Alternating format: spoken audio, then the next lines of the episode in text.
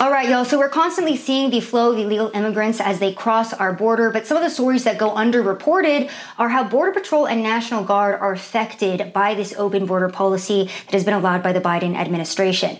Now, for the safety of our subject, we're going to keep him anonymous because he is currently active in the National Guard, but he's joining us today to talk to us about some of the again, underreported border horrors that are happening every single day here in Texas. So, uh, thank you so much for joining us today. And let's just get started with what your time at the border has been like. Talk to us a little bit about that. Here in the Valley, you're going to see a lot of, um, you know, drug flow and a lot of violence from the cartel. And uh, to try to cover that up, the, they push large groups of migrants across to try to uh, distract us from them smuggling drugs across as well. We've been all over the border. Um, in the valley, you know, they shoot. They shoot at us quite often. They do that. They'll taunt us. Uh, there was a news story a few months ago where they uh, faked a beheading just to kind of like show us that they're there mm-hmm. and that they know we're watching. Um, and that's just like some of the stuff. You know, there's other times they'll drive by, they'll wave their weapons at us, and they'll keep on going. I don't want to be too specific, but there's a there's a house, a very bright color house in uh, Roma, mm-hmm. where they uh, they drove out this little compound and they dragged these bodies like maybe 100, 200 meters, and then cut them loose. They were already dead, so they're not going anywhere. But it was pretty much like show us like, hey, this is what we're doing. And this is happening kind of just every month here in Texas. This is just a normal scene. Yeah, most of us have seen that or a lot worse. Um, some of the guys said they've seen these, uh, seen them, you know, actually kill people. And let's talk about the Rio Grande Valley because, uh, again, you're kind of all over Texas. Mm-hmm. Um, I've heard that Roma specifically is one of the most dangerous areas at the border. I mean, what are your thoughts on that as somebody who's worked all over? I definitely believe it's uh, the most dangerous place. Um, I want to say at least twice, maybe three times a week. Uh, at one point of this mission, it was like they were getting shot at really frequently, and um, you know nothing was coming out of it. You know, if anything, it, things got more strict for us. And when you say nothing was coming out of it, you mean the cartels are shooting at National Guard and Border Patrol members, and the administration or whoever's in charge is not responding to that. Yeah, they're not responding to that at all. You know, we're kind of sitting ducks. Uh, they tell us we can't shoot back unless they're on our side, but they're not dumb enough to come to our side. National Guard and Border Patrol don't typically talk to media. I want to ask you, what are some of these stories and what are some of the things that you've witnessed at the border that we typically don't hear about via the media? Well, for us being shot at, that's one. Um, because this is a state mission, a lot of these guys aren't going to have access to the VA. Uh, some pictures of a guy getting dipped in acid that uh, I shared with you. Um, the guys that came across that body, they're not going to get help for, uh, like, you know, seeing that we're just collecting checks at this point. And as far as getting the help that some of these guys are going to need uh, mentally, they're not going to receive that help. So I'm hoping that this brings uh, attention to that. And I do want to focus in on this photo that you provided with us. So, what the viewers are seeing on screen right now is a man whose head was dipped in acid via the cartel. And uh, what happened after that? Explain that situation to us. So, um, I want to say Border Patrol let us know that uh, there was a body somewhere in the area, and uh, some of the guys went looking for it, and sure enough, they ended up finding it on our side of the river, which tells us that the cartel crossed him over, left it there for us to find, and then went back. So it was pretty much one of those, um, you know, scare tactics. Um, I mean, I wasn't present for it, but um, those were my friends that found the body, and uh, I mean, it, it surfaced really fast, like amongst the platoon everybody knew what had happened. And when National Guard members find these bodies that are left for you guys by the cartel as an intimidation tactic, I mean, what does that do for your guys' morale? How does it, I guess, impact you? Morale wise, I want to say it puts everybody more on an edge, you know? Some of us go to work and we're kind of happy to be there, but you don't really understand the full dangers. Mm-hmm. And then you see something like that and it really makes you appreciate when you're not getting shot at or the cartel is on their side because you kind of see the lengths that they'll go. Right.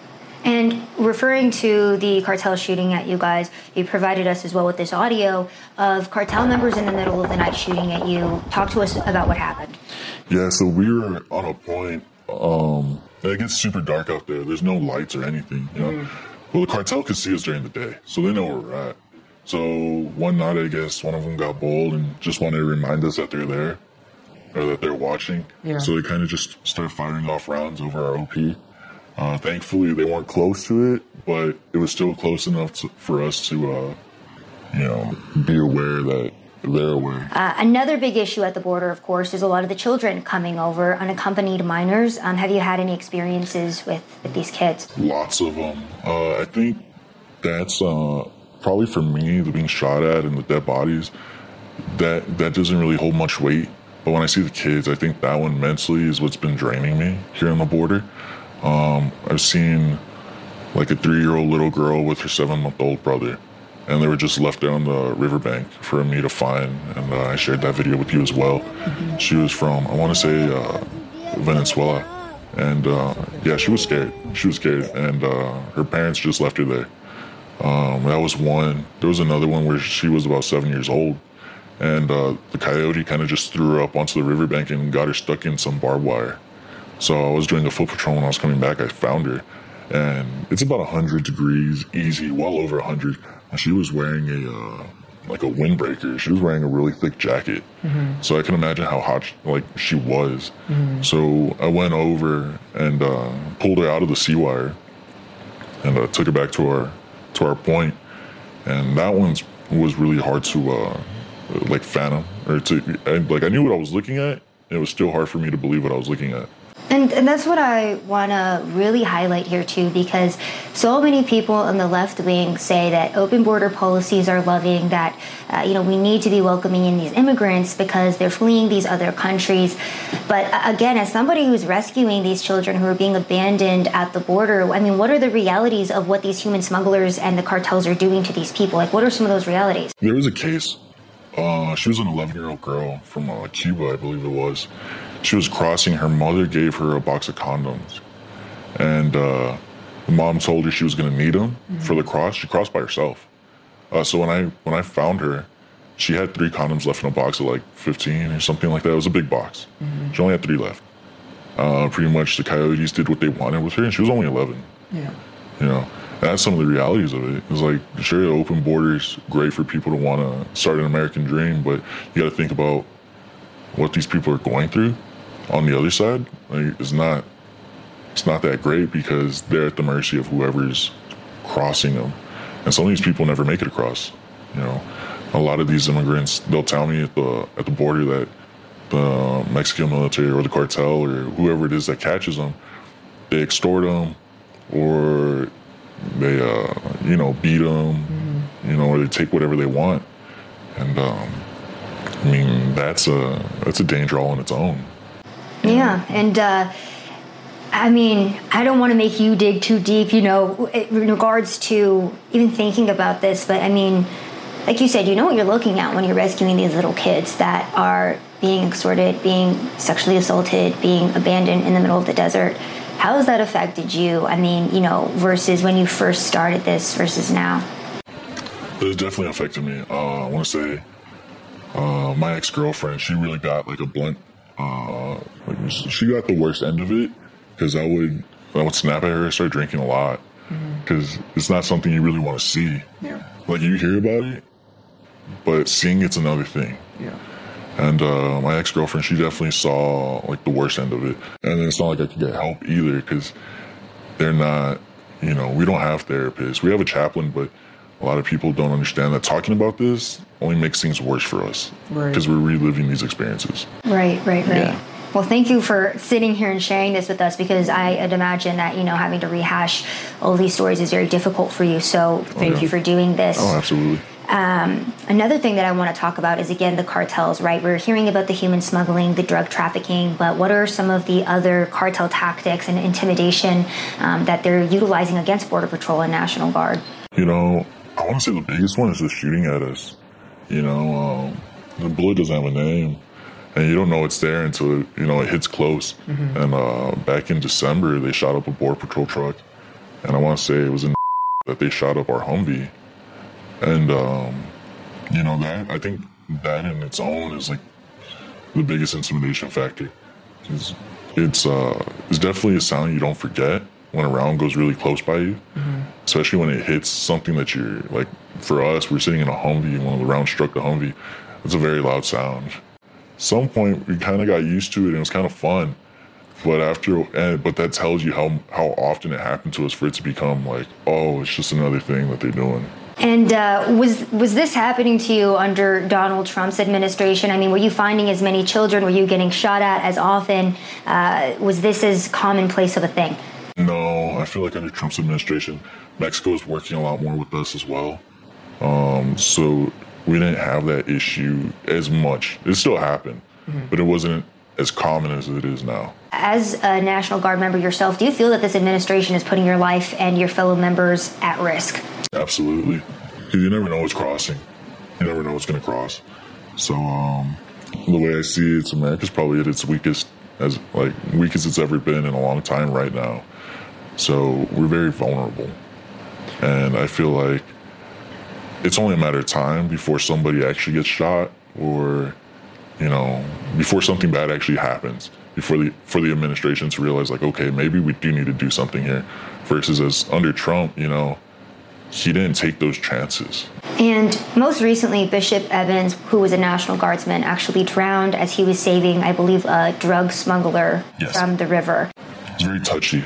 It was a very touchy uh, subject because as soon as that happened, instead of uh, like more support for us, they kind of put us on a tighter leash.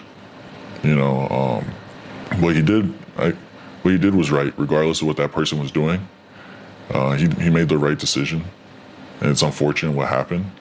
But shortly after that, they told us we couldn't jump in the water to rescue people anymore, which is something uh, a lot of us had done, you know.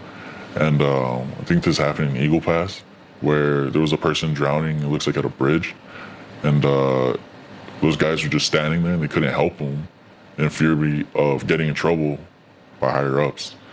And uh, I think that was really like an eye opener for us, is that um, you know, it's pretty much being able to live with yourself after that. And so many people at that point, drownings went up. you saw more drownings happen. Mm-hmm. mainly because everybody was scared of getting in trouble and helping. And uh, you've been working the border for a number of years at this point. So you've worked under Donald Trump's border policy and now Joe Biden's. Can you talk to us about the difference uh, between the two policies and the two presidents? Yeah, so under Trump, it seemed like it was a lot more controlled. Um, the border flowed a lot easier as um, like the numbers spoke for themselves. We had it, I feel like, more controlled at that time, and now it's kind of like you know everybody's allowed to come in.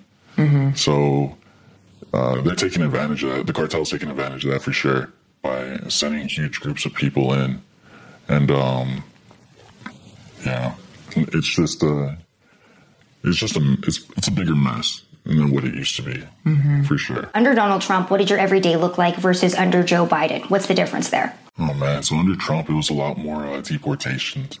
You know, they would come across, but we'd send them back. Border Patrol had power. Mm-hmm. It's like now Border Patrol lacks that power because they bring them in just to release them. Rather, at that time, they brought them in and sent them right back. You know, and there was an understanding that they wouldn't come back until their court date. So Mexico was taking care of those migrants. Whereas to, whereas now Mexico's only, if anything, sending us more, sending us the people they don't want anymore. So Trump did this one thing where he funded like the Mexican National Guard, so they weren't allowing these caravans to pass at that time, mm-hmm. and now it's kind of gone to where you know they're just allowing them to flow through. So, what does the process look like now? You guys are just apprehending them and bringing them to these processing facilities. Every day it looks like uh, they cross the river, we tell them to stop, they stop, and then they follow us. But for the most part, they're just family units. So they think we're there to help them. I mean, for the most part, we kind of are.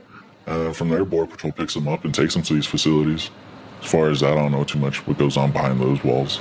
Biden's sending lots of money to Ukraine that we could be using here. Immigration's a huge uh, takes up a lot of money in these budgets for uh, politicians, and uh, I can imagine how much money they're spending on uh, immigration right now. And it's like just they're siphoning money away from what's actually important, what can be like helping out their own people. Mm-hmm. Instead, this administration is helping out everybody but their people. And that's what I wanted to ask you too. Again, you work the border, you've seen what Joe Biden has allowed to prosper here. We're seeing a record number of illegal immigrants crossing. Uh, I was reading the New York Times the other day. Apparently, the cartel is now making $13 billion under this administration uh, because of the human trafficking and the drug smuggling. Uh, what is your message as, you know, a current National Guards member to this administration? Definitely open your eyes and acknowledge the fact that there is a crisis here. You know, uh, I know Biden probably did a lot of that. He reversed a lot of Trump's policies out of pettiness but he definitely needs to go back to those policies and look at what was working and uh, you know start to uh, reestablish some of that because things are only going to get worse if it gets easier and easier for people to cross more and more people are going to keep crossing so and it's only a matter of time before a guardsman loses his life to the cartel how do you feel the media has represented you guys and your work at the border so i like to think uh, like Fox, anyways, and uh, you guys, you guys are getting it pretty right. As far as everybody else, you know, they're not acknowledging the issue on the border. You know, uh, they're definitely not. Uh, they're definitely not getting. They're, they're not seeing what's really taking place. You know, uh, being uh, them having to deal with the media on two different administrations was definitely an eye opener. Under Trump, it was kids in cages and all this other stuff. Um, I never really saw that I saw like these giant holding facilities where they get processed and sent back to Mexico. Mm-hmm. That was about it. But people failed to acknowledge the fact that it was the Obama administration that had started those cages. And Biden was part of that administration. So things are definitely worse now. And the media is silent. The media is very silent. They're not acknowledging that, you know. So I'm glad that you guys are picking up this story.